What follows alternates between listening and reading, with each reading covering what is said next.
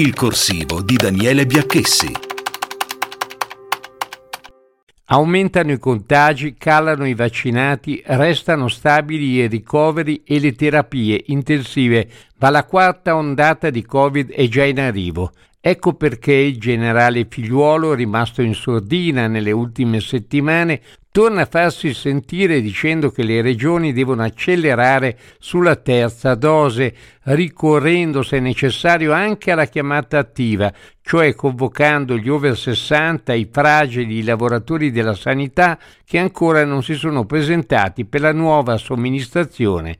Non solo, dall'EMA giunge la conferma che la quarta ondata è già qui, dietro l'angolo, e si potrebbe ritornare alle emergenze che conosciamo nel caso proseguisse la tendenza da parte di alcuni milioni di italiani e non a non vaccinarsi. Secondo Locatelli, Consiglio Superiore della Sanità, entro Natale è possibile la campagna vaccinale per i bimbi di età compresa tra i 5 e gli 11 anni ed è bene che avvenga perché l'Organizzazione Mondiale della Sanità stima che da qui a febbraio si potrebbe registrare un altro mezzo milione di morti nel vecchio continente. Siamo di nuovo all'epicentro della pandemia, ha detto il direttore per l'Europa dell'OMS Hans Kluge. Non sono allarmi da sottovalutare.